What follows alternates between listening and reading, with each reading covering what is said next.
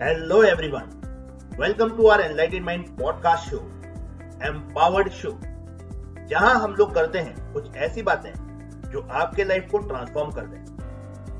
आज हमारे जो गेस्ट हैं, वो एक educationist IITian Shirish Kumar sir, जो कोटा में एक फैकल्टी रह चुके हैं और करेंटली अपने होम टाउन सांगली में बच्चों को मेंटर और एजुकेट कर रहे हैं। तो आइए मिलते हैं अपने गेस्ट शिरीष कुंभार सर से। Hello Shirish sir. नमस्ते सर। नमस्ते, कैसे हैं आप? बिल्कुल, मैं बहुत बढ़िया सर, आप बताएं, आप कैसे हैं? मैं बहुत ही बढ़िया, thank you for lovely introduction. आप किस बैकग्राउंड से हैं और कैसे आपको लगा कि बच्चों को ऐसे इंस्पायर करना चाहिए, पढ़ाना चाहिए? तो सर आपसे सुनना चाहेंगे। अच्छा, देखो सर, मेरा तो पूरा जो फैमिली बैकग्राउंड है वो तो बिजनेस से ही है। मेरे दादाजी, मेरे पापा जी सभी बिजनेस से बिलोंग करते हैं, तो नेचुरली एक्सपेक्ट यही कर रहे थे कि मैं भी बिजनेस में ही ज्वाइन करूं। जो भी हमारी कम्युनिटी है, मतलब राजस्थान कोटा में ही पढ़ा हूं सर। एक्चुअली मेरा होम टाउन सांगली जरूर है, लेकिन कोटा में ही मैं पढ़ा हूं, तो बिजनेस पॉइंट ऑफ व्यू से ही सभी माइग्रेट हुए थे। और मतलब अच्छा बिजनेस था, और नेचुरली एक्सपेक्ट यही कर रहे थे कि बिजनेस में ही आएंगे और सब कुछ आगे चलाएंगे।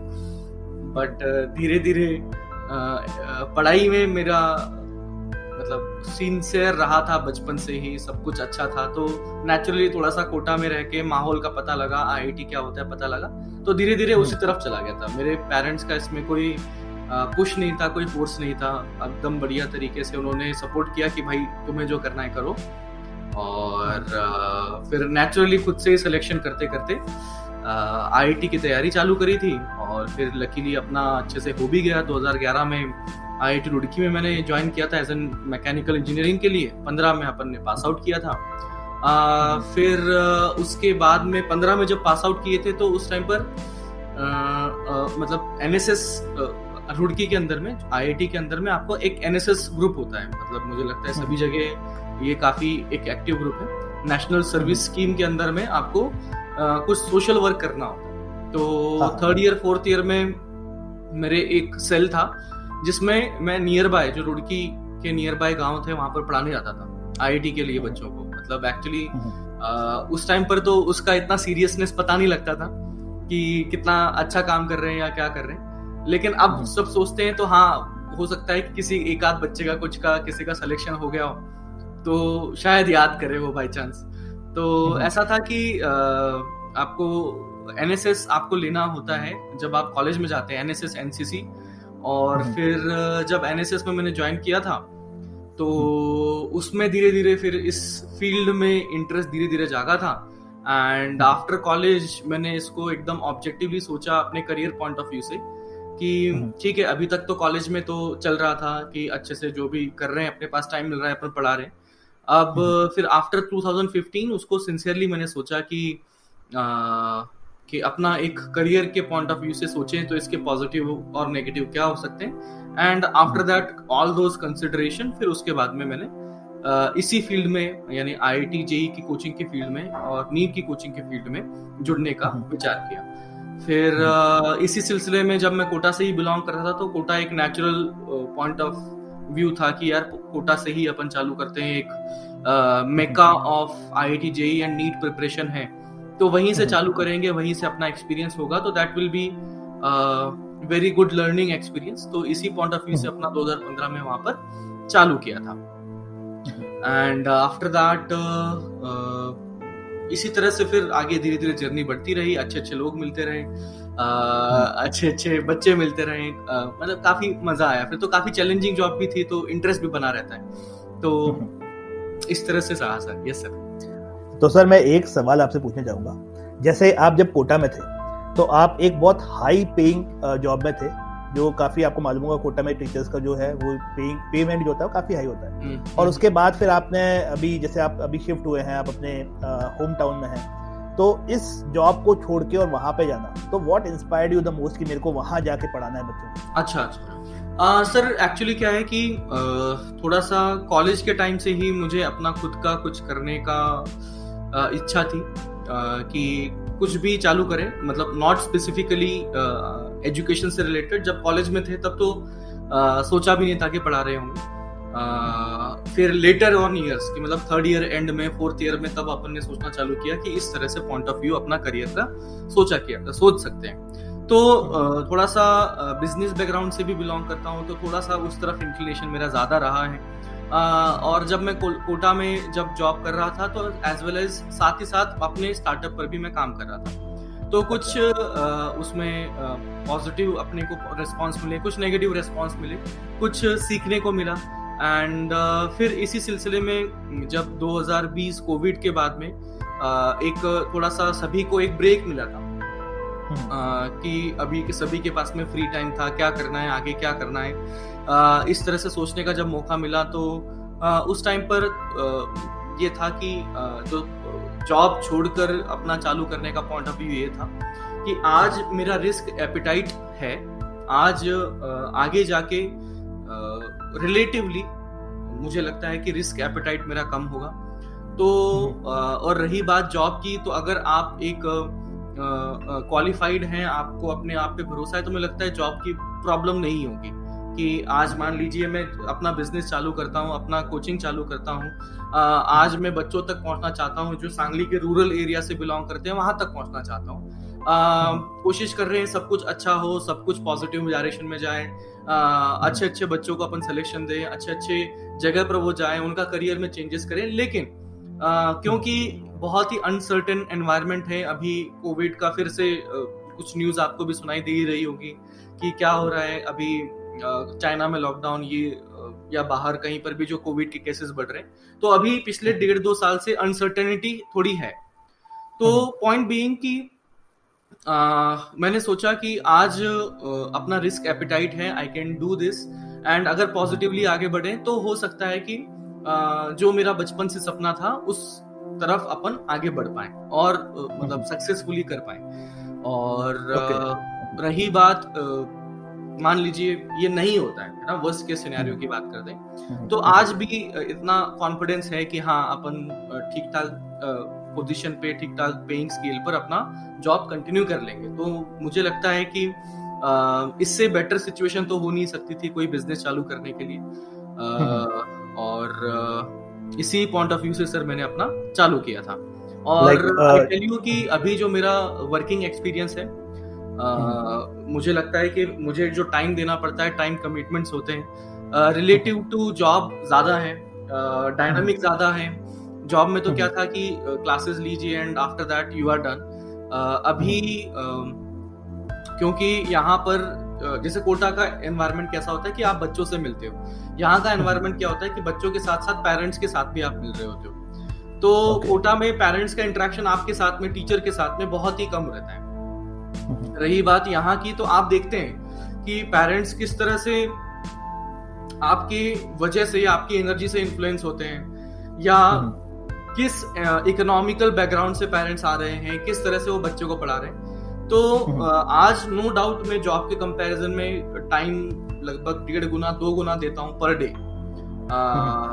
लेकिन मतलब रात को जब भी सोता हूँ तो सुबह एक्साइटमेंट रहता है कि भाई कल कुछ ये करेंगे और कल वो करेंगे। तो थोड़ा सा मुझे लगता है कि पॉजिटिव डायरेक्शन में अपना चल रहा है, and very soon we expect कि हाँ जहां अपन पहुंचना चाहते हैं वहां तक अपन पहुंच जाएं। ओके, सो नटशेल में अगर मैं कंक्लूड करूं तो आप ये बोलना चाह रहे हैं कि क्योंकि अपनी अभी यंग एज है तो रिस्क एपेटाइट अपनी ज़्यादा है, एनर्जी ज़्यादा है, तो आप उसको अभी एक्सप्लोर करना चाह रहे हैं। अदरवाइज जॉब तो अपन एनी टाइम कर ही सकते हैं। तो मतलब बेसिकली ये विजन आप लेके चल रहे हैं, ठीक है सर? Very good. यस। और एक्चुअली सर इसमें थोड़ा सा ये मेरा कॉन्फिडेंस बूस्ट जो रहा था, मैं अपने पर्सनल एक्सपीरियंस बता रहा हूँ कि इससे बीच में जैसे कोटा से जब मैंने छोड़ा और यहाँ पर चालू किया, तो इन द मीन वाइल मैं थोड़ा सा सर्वे भी किया था। मतलब सिर्फ ऐसे नहीं कर सकते ना कि रिस्क एपिटाइट है तो कुछ भी कर ले। बिल्कुल थोड़ा सा मैंने जाना यहाँ के लोग कैसे काम कर रहे हैं, यहाँ के नियर बाय सिटीज़ में मैंने थोड़ा सा पता किया। एंड जब मैंने जाना कि यहाँ पर जो सुविधाएं दी जा रही हैं, जिस तरह से पढ़ाया जा रहा है वो बहुत अच्छा किया जा सकता है। एंड जो कोटा का एक्सपीरियंस था वो डेफिनेटली एक कॉन्फिडेंस बूस्ट की तरह काम कर रहा था कि अपन ने वहाँ कर लिया है, इतने अच्छे से किया है, तो डेफिनेटली अपन बहुत ही अच्छा कर लेंगे, जो नियर बाय अपने सर्वे किए थे। आफ्टर दैट अपने को रियलाइज हुआ कि the kind of facilities which is provided to the student वो बहुत ही अच्छा किया सकता है। The kind of level of education जो अपन यहाँ पर बच्चों को दिया जा रहा था उसमें बहुत ही इम्प्रूवमेंट का स्कोप मुझे रियलाइज हुआ। And after that I decided कि ऐसा नहीं कि सीधा मैं कोटा से बंद करके आ गया कि चलो चालू करते हैं, ऐसा नहीं था। थोड़ा सा इस तरह से जब पता लगा कि यहाँ पर गैप है एजुकेशन पॉइंट ऑफ व्यू से, तभी जाके पूरा एक कैलकुलेटिव पॉइंट ऑफ व्यू से फिर अपन ने यहाँ पर चालू किया।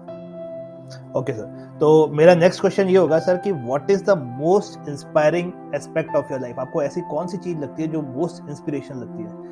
मतलब आप डेली, जैसे आप बोलते हैं ना, अभी आपने बोला कि नेक्स्ट ईयर एक्साइटमेंट बना रहता है, तो क्या ऐसी चीज है जो आपको डेली या मोस्टली आपको इंस्पायर करती रहती है? मुझे तो सर मतलब कई चीजें इंस्पायर करती हैं कि आप जैसे एक पेरेंट से मैं अभी रिसेंटली मिला था। जैसे आपने शायद न्यूज में सुना भी होगा कि सांगली जो है 2019 में 2019 एंड 2021 में पानी में डूब गया था, बाढ़ आई थी बारिश के दिनों। Correct correct. एंड उस टाइम पर एक पेरेंट्स से मैं मिला था एंड उन पेरेंट्स का एक्चुअली सिनेरियो ये था कि उनके खेत उसमें डूब गए थे पानी में, और उनकी जो भी फसल थी, जो भी प्रोडक्शन उनका आने वाला था, प्लस जो फाइनेंशियल लॉसेस उसके हुए थे, वो उसकी वजह से फीस पेमेंट की कुछ इश्यूज उन्होंने कहा था। एंड जिस तरह से मैं उनका देख रहा था कि जो बिहेवियर है और जिस तरह से उनका रोज सुबह 5 बजे उठ के बच्चे को तैयार करके वहाँ पर अपने पास में लेके आना और फिर अपने क्लास में छोड़ के जाना कि बच्चों को पढ़ाएं आप, एंड फिर शाम को पिक करना, तो ये मतलब इतना अगला बंदा आपके वो बच्चे के लिए एफर्ट कर रहा है, तो मेरी एनर्जी वहाँ पर डबल हो जाती थी कि यार इस बच्चे को तो अच्छा पहुँचाना है कि आज उसके पापा की फाइनेंशियल सिचुएशन नहीं है।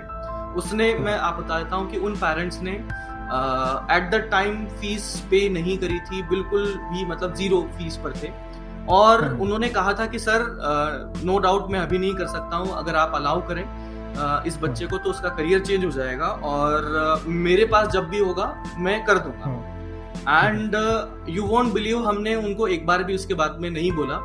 एंड अभी कुछ दिन पहले ही उन्होंने खुद से ही कर दिया था। तो इतने अच्छे अच्छे और जेन्युइन लोग मिलना यहाँ पर मुझे लगता है कि एक मौका मिल रहा है मेरे को, तो उससे एक पॉजिटिव एनर्जी खुद ही जनरेट हो जाती है। और मतलब मैं देखता हूँ कि अपने पेरेंट्स के जो सपने हैं कि क्या है अपने बच्चे को अच्छा पहुँचाना है और क्यों फाइनेंशियल रीजंस की वजह से वो कोटा नहीं जा पा रहे थे या व्हाटएवर, कि पुणे नहीं जा पा रहे या मुंबई नहीं जा पा रहे, आज जब उनको लगता है कि हम बेटर कर रहे हैं, हम अच्छी पोजीशन में बच्चों को लेके जा रहे हैं, तो एक अच्छा सेटिस्फेक्शन उनके चेहरे पे दिखता है, तो ये एक पॉजिटिव है।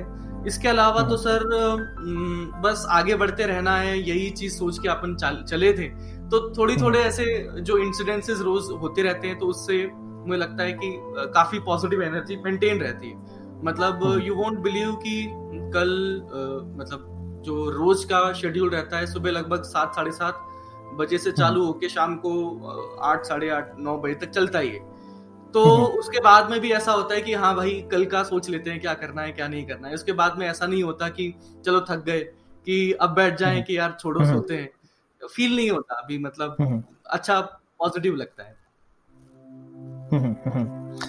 ओके सर, तो सर आपसे मेरा जो नेक्स्ट क्वेश्चन रहेगा, एज एन एजुकेशनिस्ट आप स्टूडेंट्स को क्या मैसेज देना चाहते हैं? भाई आप क्या चाहते हैं कि आज का जो स्टूडेंट है वो किस तरीके से तैयारी करे, किस तरीके से अपने करियर पे ध्यान दे और किस तरीके से लाइफ में वो आगे बढ़े ताकि वो सक्सेस के पाथ पे रहे? ओके ओके ओके, देखो स्टूडेंट पॉइंट ऑफ व्यू से पहला, क्योंकि अपना फोर्टे है, अपन 11th एंड 12th से बच्चों से जुड़े हुए हैं, तो थोड़ा सा उनके बारे में बात करूंगा और फिर एक जनरल पॉइंट ऑफ व्यू से मैं बात करूंगा कि चाहे आप जेईई की तैयारी कर रहे हैं, चाहे आप नीट की तैयारी कर रहे हैं, अगर आप एक ऑब्जेक्टिव पॉइंट ऑफ व्यू से सोचें, ऑब्जेक्टिव से मेरा मतलब बिल्कुल लॉजिकली सोचें, तो ये एग्जामिनेशन बहुत ही आसान है। पहली बात तो नो डाउट कि अपन एक नंबर देखते हैं कि 10 लाख 12 लाख 15 लाख बच्चे पढ़ाई करते हैं और उसमें से 10,000 15,000 20,000 30,000 40,000 सिलेक्शन होते हैं। तो ये रेशियो सुनने में कम लगता है, लेकिन एक्चुअली पॉइंट बीइंग कि कितने लोग सीरियसली पढ़ाई करते हैं, आप उनको हटा दीजिए तो इफेक्टिवली अगर आप सोचेंगे तो 1.5-2 लाख बच्चे ऐसे होते हैं जो सीरियसली पढ़ाई कर रहे होते हैं। पहली बात तो ये हो गई। दूसरी बात, कोई भी एग्जामिनेशन है, चाहे आप एडवांस को एक बार साइड में रख दीजिए, जेईई मेन हुआ या नीट हुआ, तो उस एग्जामिनेशन को ऑब्जेक्टिवली सोचिए। ऑब्जेक्टिव से मेरा मतलब कि यार इसका पेपर पैटर्न किस तरह से है, किस टॉपिक का वेटेज ज़्यादा है, किस टॉपिक का वेटेज कम है, और अगर आप उन टॉपिक्स पर ढंग से अच्छे से तैयारी कर लें तो आप अपने इनपुट का मैक्सिमम एफिशिएंसी के साथ में आउटपुट ले सकते हैं। मतलब ऐसा हो सकता है ना कि कोई बच्चा 8 घंटा पढ़ रहा है, कोई बच्चा 4 घंटे पढ़ रहा है, लेकिन थोड़ा सा वो लॉजिकली एक अप्रोच के साथ में पढ़ेगा तो हो सकता है कि उसके जो इनपुट दिया यानी कि 4 घंटे दिए उसका उसने आउटपुट ज़्यादा ले लिया। तो आप अपने हिसाब से सोचिए। NEET examination, JEE main examination बहुत ही ज़्यादा प्रिडिक्टेबल एग्जामिनेशन है। आप उसमें पैटर्न को रीड कर सकते हैं, कॉन्फिडेंस लूज ना करें, बहुत ही आसानी से आप उस एग्ज़ाम को क्लियर कर सकते हैं। एडवांस थोड़ा सा डायनामिक एग्ज़ाम है, उसके बारे में मतलब बहुत ज़्यादा तो एडवाइस देने के लिए यही रहेगा कि मेहनत ही करनी पड़ेगी। उसमें कोई आपको बहुत ज़्यादा ये नहीं मिलेगा कि ये कर लोगे तो पक्का हो जाएगा या वो कर लोगे तो पक्का हो जाएगा। लेकिन जेईई मेन और नीट एग्जामिनेशन मुझे फील होते हैं कि आप उसमें कुछ वो चीट कर सकते हो, मतलब सिस्टम को चीट कर सकते हो। चीटिंग नहीं कर रहा हूँ मैं, है ना, वो छोटा सा अपना जो पढ़ने का तरीका है उसमें चीटिंग कर सकते हो, और उसकी मदद से आप कम इनपुट में यानी कि आपका टाइम कम देके अपना आउटपुट ज़्यादा ले सकते हो। एडवांस थोड़ा सा डायनामिक है, उसमें तो मेहनत ही करनी पड़ेगी, उसमें तो आपको पूरा लगना ही पड़ेगा तभी जाके होगा। अब एक जनरल पॉइंट ऑफ व्यू से कहूँ तो सर ये कह सकते हैं कि same thing can be applied for any examination, है ना। मैं अगर बात करूँ यूपीएससी की बात करते हैं तो यूपीएससी एग्जामिनेशन जो सिविल सर्विसेज का एग्जामिनेशन है उसमें भी अगर आप ऑब्जेक्टिवली सोचिए, आपके पास बनता है एक ऑप्शनल सब्जेक्ट होता है। ऑप्शनल सब्जेक्ट अगर आपका बैकग्राउंड है, मान लीजिए फिजिक्स का हो गया, मान लीजिए केमिस्ट्री का हो गया, तो उसको अच्छा सा कर लीजिए कि मैं किस तरह से करूं, मतलब उसको क्या मैं स्ट्रेटेजी बना के करूं और उसको कंटिन्यूअसली 2-3 साल तक फॉलो करते रहे तो मुझे लगता है किसी भी एग्जाम को अपन बहुत आसानी से क्रैक कर सकते हैं। रही बात एक स्टूडेंट लाइफ से रिलेटेड, तो स्टूडेंट लाइफ से रिलेटेड मैं ये जरूर कहूंगा कि आप अपनी जो कॉलेज की स्टडीज हैं उनको लाइटली ना लें। क्योंकि क्या होता है कि अपन जब कॉलेज में जाते हैं तो सोचते हैं कि यार अब तो कॉलेज में आ गए, चिल मारते हैं, लेकिन पढ़ाई में अगर बात करें तो थोड़ा सा भी अगर समय दे दें इफेक्टिवली तो आप एक अच्छा स्कोर कर सकते हैं। और स्कोर से बस ये नहीं होगा कि आपका करियर या ऐसा वैसा चेंज हो जाएगा। होता क्या है कि कोई भी अगला पर्सन है, मान लीजिए XYZ पर्सन है, और वो आपके नंबर से आपको जज करता है, वो आपके नंबर से जज करता है। मान लीजिए आपका बैचलर्स कर रहे हैं, बैचलर्स के बाद में आपसे आपके नंबर से उसको जज करेगा। कोई भी कंपनी है, कोई भी बड़ी कंपनी है, वो कुछ कट ऑफ लगा देंगे कि मान लीजिए 7 CGPA, 7.5 CGPA, आपकी कैपेसिटी 10 CGPA वाले से ज्यादा है, लेकिन अगर आपकी CGPA कम है तो आप अंदर मतलब एंटर ही नहीं कर सकते, दरवाजे के अंदर ही नहीं घुस सकते, तो फिर अपना टैलेंट कब दिखाओ? Exactly. तो एक मतलब मैं ये नहीं कह रहा हूँ कि आप कॉलेज में जाके मतलब लगे ही रहो। रुड़की में एक टर्म होती थी घिस्सू का मतलब कि भाई लगे हुए हैं सुबह से लेकर शाम तक, ऐसा नहीं कह रहा मैं, लेकिन ये है कि भाई ठीक ठाक से एक ऑन एन एवरेज लगभग अपना मेंटेन रहे ताकि कहीं आपको एंटर करने में दिक्कत ना हो। परफॉर्म तो आप कर दो, एंटर करने में दिक्कत ना हो। तो मुझे लगता है कि सर ये है जो आगे जो बड़े बच्चों हैं जो अपने बैचलर्स डिग्री कर रहे हैं, अपने ग्रेजुएशन कंप्लीट कर रहे हैं, उनको मैं ये एडवाइस देना चाहूँगा। ओके सर, एक लास्ट क्वेश्चन मैं आपको पूछना चाहूँगा। Since you are working in education field और आप बहुत सारे स्टीरियोटाइप को ओवरकम कर रहे हैं, you are working for greater good of the society, तो एज अ लीडर आप जैसे एक लीडर की तरह उभर के आ रहे हैं, तो what will be your advice to your youngsters as a leader? आप क्या यंगस्टर्स को एडवाइस करना चाहेंगे? सर एक एडवाइस तो ये है जो कि सुनते भी रहते हैं कि गिव अप नहीं करना है, और ये सुनने में अच्छा लगता है लेकिन काफ़ी मुश्किल होता है। मैं आपको अपना ही एक्सपीरियंस आपको बताऊं कि 2021 में अपना मैंने सर खुद का इंस्टीट्यूट चालू किया था, एंड उस दौरान में 2021 में शुरुआत में काफ़ी मार्केटिंग के पॉइंट ऑफ व्यू से खर्चा हुआ, सब कुछ हुआ, एंड 15 अप्रैल को लॉकडाउन हो गया सर। 15 अप्रैल को अपना लॉकडाउन हो गया। अपन ने काफी ज्यादा बैकग्राउंड में वर्क किया हुआ था, लेकिन अब लॉकडाउन, वो भी complete lockdown. That means no one can visit you, no one can see you कि आप कौन हो, कोई आपसे बात भी नहीं कर सकता। And that kept on going for upcoming 2-3 months। तो इस वजह से क्या हुआ कि क्योंकि अपन मार्केट में नए प्लेयर थे, तो लोगों को जब तक आपसे मिलेंगे नहीं, आप पर ट्रस्ट नहीं बनेगा कि आप पढ़ाने वाले हैं या शिरीष कुंभार सर नाम से कोई है जो अच्छा पढ़ाएंगे। तो इस वजह से अपना जो बिजनेस है बहुत ही नेगेटिवली इन्फ्लुएंस हुआ था। तो पिछला साल जो है काफी मुश्किल था इन सभी चीजों को फैक्टर करते हुए। काफी ज्यादा वेरिएबल थे, कुछ पर्सनल मतलब क्योंकि सेकंड वेव काफी ज्यादा भयानक थी as compare to first wave. Close relatives में भी लॉसेस हुए। तो पॉइंट बीइंग कि पिछले साल 2021 वाला साल बहुत ही ज्यादा चैलेंजिंग था, और जो मैंने एक्सपेक्ट नहीं किया था वहां तक चैलेंजेस हुए थे।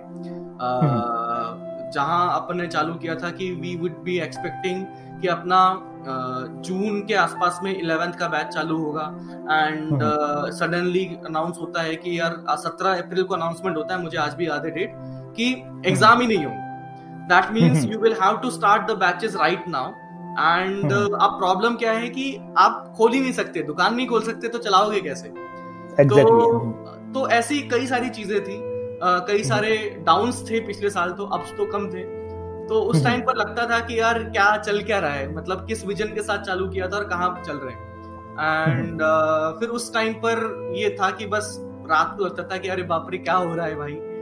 एंड फिर सुबह उठ के फिर चलते थे कि चलो आज देखा जाएगा जो होगा। एंड फिर इस स्पिरिट के साथ में थोड़ा सा काम किया, तो अब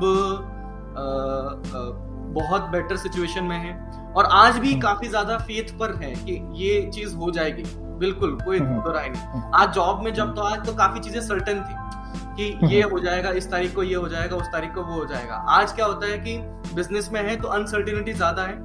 और पिछले साल में मैंने वो एक नेवर गिव अप वाली बात थोड़ी प्रैक्टिकली एक्सपीरियंस किया है, और वो अल्टीमेटली मुझे लग रहा है कि फायदा ही कर रही है। मतलब ऐसा नहीं है कि भाई छोड़ दोगे तो वहां पर ऐसे मुकाम आए थे कि सोच रहे थे कि यार ये क्या हो क्या रहा है, मतलब अपन ने सोचा था यहाँ और पहुंच रहे हैं यहाँ। तो वो डेली आप जब एक्सपीरियंस करते हैं तो मुझे लगता है कि this is one thing, never give up. दूसरा किसी से कंपेयर मत करो अपने आप, है ना, कि मतलब यार वो तो मेरे साथ वाला था, वो कहीं यहाँ कहाँ चला गया। फिर उसके बाद में आप क्या करते हो ना, उसको अपने दिमाग में रेंट फ्री रखते हो कि बिना किसी भाड़े के वो अपने दिमाग में रहता है। एग्जैक्टली। और उससे क्या होता है कि अपनी खुशियां कम कर लेते हो। होता कुछ नहीं है, उसका ना नुकसान हुआ ना कुछ हुआ, आपका ही होता है कि आपका ही एनर्जी आप सही जगह की जगह आप डाइवर्टेड रहते हो, मतलब फोकस नहीं रहते। तो एनर्जी ड्रेन करना करो, सबका रास्ता अलग है, सबकी स्पीड अलग है। मुझे लगता है कि सभी अगर कंसिस्टेंटली करते रहें तो डेस्टिनेशन जो आप सोचते हैं वहां तक पहुंच जाएंगे। सबकी डेस्टिनेशन भी अलग है, आपका कुछ अलग विचार है, कहाँ तक पहुंचना चाहते हैं। मैं अलग विचार है, मैं कहीं और पहुंचना चाहता हूँ। तो दूसरे से कंपेयर ना करें, पहली बात इसमें रहेगा, और दूसरे के बारे में विचार करके उसको अपने दिमाग में आप फ्री में रख के अपनी एनर्जी वेस्ट कर दें, दैट्स इट। और ऐसा मैंने किया हुआ है एक्चुअली। तो तो उससे कुछ फायदा नहीं होता। It is totally waste of your energy, totally waste of your time. तो थोड़ा सा पॉजिटिवली चलो। और तीसरा है थोड़ी सी फिजिकल एक्टिविटी जरूरी है। ओके। मतलब मैं ये नहीं कह रहा कि भाई बॉडी बिल्डर बन जाओ, लेकिन थोड़ा सा आप मान लीजिए 20-25-30 मिनट अगर भाग के आ जाए ना, तो जो पॉजिटिव फीलिंग आती है जब पसीने ऐसे टप टप गिरते हैं, और उसके बाद में जब आपको बॉडी एकदम फ्रेश होती है, मतलब उसके बाद तो आप कुछ भी लड़ा लो, कुछ भी कर लो, कोई दिक्कत नहीं, अपन तो आगे बढ़ जाएंगे। तो थोड़ा सा मुझे लगता है कि ये 3 पॉइंट सबसे जरूरी है। फिर उसके बाद तो है कई सारी चीजें, बट हाँ 3 मेजर पॉइंट्स मुझे लगता है ये जरूरी। तो बेसिकली सर मैं आपको अगर समराइज करूँ तो आप ये बोलना चाह रहे हैं कि सबसे पहले तो आप अपने बॉडी और माइंड पे ध्यान दें, अपने बॉडी को फिट रखें, उससे माइंड भी फिट रहेगा। फिर माइंड के थॉट्स जो हैं उनको पॉजिटिव रखें, नेगेटिव एनर्जी ड्रेन ना करें। और नेवर गिव अप एटीट्यूड के साथ अपना हसल जारी रखें, अपने एम की तरफ बढ़ते रहें। बिल्कुल बिल्कुल सर, बिल्कुल सर। तो बहुत ही थॉटफुल आपने बिल्कुल आइडियाज दिए हैं सर, बहुत यूजफुल। मेरे को लगता है कि अब जो भी हमको हमारे पॉडकास्ट को सुन रहे होंगे उनके लिए बहुत यूजफुल होगा। तो thank you Shirish sir for your valuable insight. Thank you. और मैं एक्सपेक्ट करता हूँ कि हम अगला पॉडकास्ट बहुत जल्दी आपके साथ फिर से कंडक्ट करेंगे। बिल्कुल सर, बिल्कुल sir, yes. Thank you sir, thanks a lot, thank you sir.